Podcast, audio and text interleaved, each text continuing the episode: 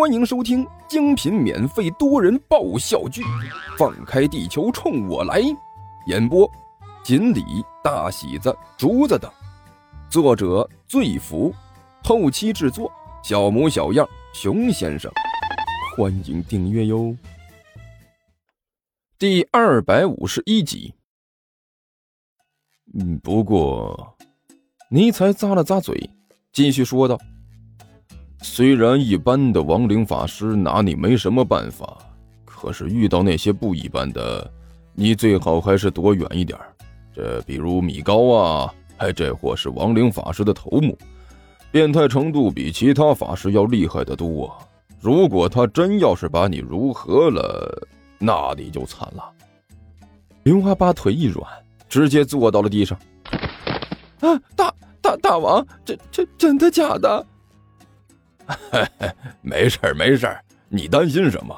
不是还有我吗？嘿嘿，尼才哈哈一笑，有我护着你，你不会出事情的，你不用想其他的，只需要好好的给我办事儿，其他的你都不需要担心。呃，是是，大王，小的明白了。刘阿八一脑袋的冷汗，用力点着头说道：“我一定为您鞠躬尽瘁，死而后已。”哎，先别忙着表忠心，我主要还是要看你的表现。尼才装模作样的咳嗽了两声，然后指着一边的那个放标本的罐子说道：“呃，我刚才说到哪里了？哦哦，对，呃，说到这诅咒魔法，可能你不太了解啊，但是我对这诅咒魔法还是见过一些的。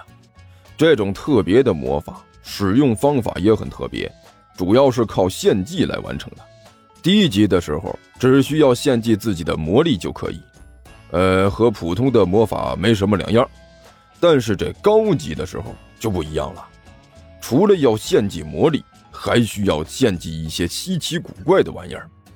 这我估计啊，这个瓶子里泡着的应该就是献祭用的祭品。说着，尼才敲了敲玻璃瓶子里泡着的标本。呃、哎，亡灵法师们最喜欢用的这种稀奇古怪的东西献祭了，所以啊，我才会说这里就是一个亡灵法师的实验室。接着这货看了看四周，不过好像这里的状态要比魔界的亡灵法师实验室强多了，起码没有那种阴气森森外加死气沉沉的德行，走进去就像是走进坟墓里一样。这里的光线还好，虽然挂着窗帘有点暗，嗯，那也比魔界那些亡灵法师弄出来的亡灵天幕要强得多了。是是吗？刘阿八脸上的笑容已经极其勉强了，看向四周的眼神也是战战兢兢的，生怕不知道什么时候从角落里就跳出来一个什么亡灵，就把他扑倒在地上，嗯，人道灭绝了。大大大大王，终于刘阿八看着尼才还在那里絮絮叨叨的做点评呢，他实在是忍不住了，终于开口说道：“咱咱们能不能先把正事办了？这这这里可是亡灵法师的实验室啊！”亡灵法师怎么了？有什么了不起的？尼才一脸的不屑，撇着嘴说道：“我不是和你说了吗？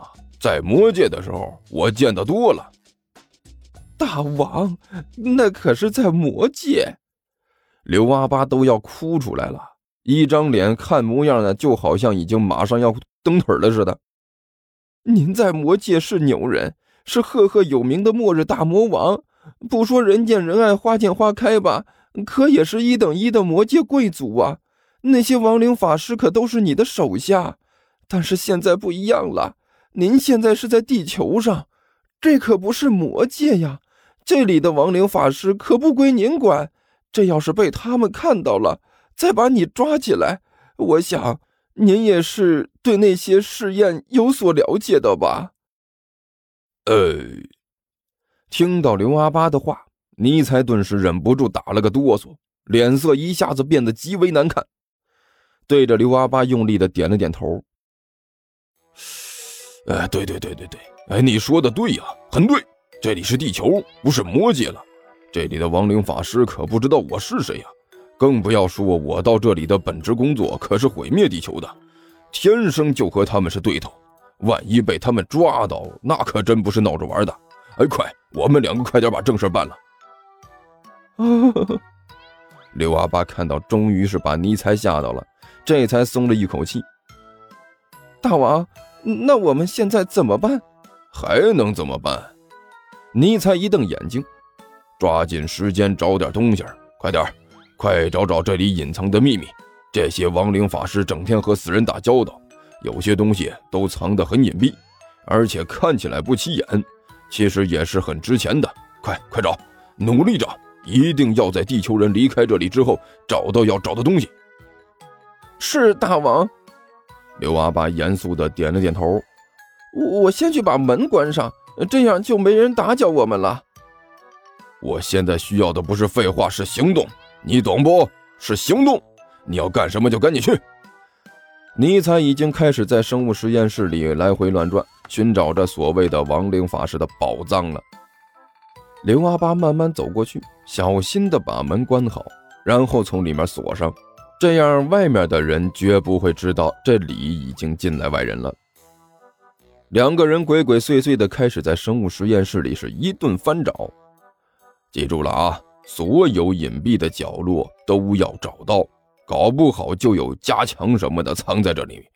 魔法师们制造密室的本事也是很高的，我们绝不能放弃一丝一毫的线索。尼采一边翻找一边对身边的刘阿巴说道：“呃，是大王，我知道了。”刘阿巴表情严肃地点了点头，继续自己的工作。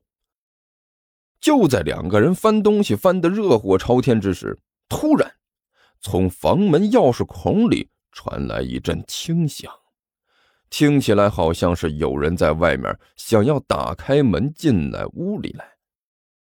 糟了！尼采心里一沉，找东西找得太过投入了，竟然没捕捉到这个人的脚步声。刘阿巴反应最快，不愧是盗贼出身，他向后一纵，直接躲到了墙角的阴影里。聂宗术发动，彻底从房间里消失。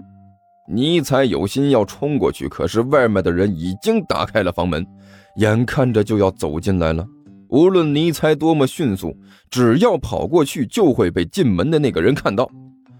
情急之下，尼采急中生智，突然看到桌子上摆放着一只狼的标本，他顿时有了主意，直接就把那个狼的标本一推，挤到了一个不起眼的地方，而他自己呢，则是纵身一跳，顶替了那个狼的标本的位置啊！站在那里一脸严肃，不动不说话，看着就像是一个真标本一样。房门打开，一个学生从外面走了进来。真是的，没拿标本就去上课了，结果还要让我来费劲搬标本，一想想就觉得不爽得很。草原狼，草原狼标本。这个学生在仓库里转了两圈，最后他的视线停留在了尼采的身上。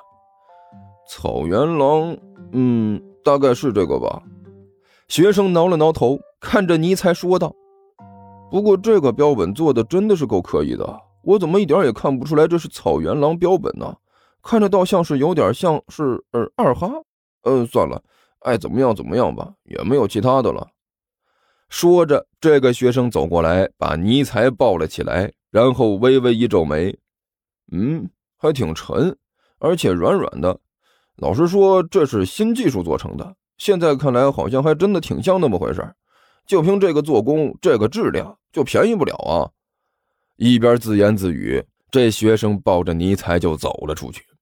尼采一脸幽怨地趴在这个学生的肩膀上，看着渐渐离自己越来越远的房间，眼神中的凄苦神色简直能让石头人都为之动心。可惜抱着他的那个学生不知道尼采现在心中的想法，抱着他是大步流星地走了出去，连头都没有回。在他身后，房间的阴影里光线微微扭曲，刘阿巴显出了真身。尼采对着刘阿巴一个劲儿地挤眉弄眼，但是却一动都不敢动。大王，我知道了。刘阿巴重重地点了点头。我一定会把您救出来的。听说地球听书可以点订阅，还能留个言啥啥的，呃，大家给咱整整啊，让本王见识见识呗。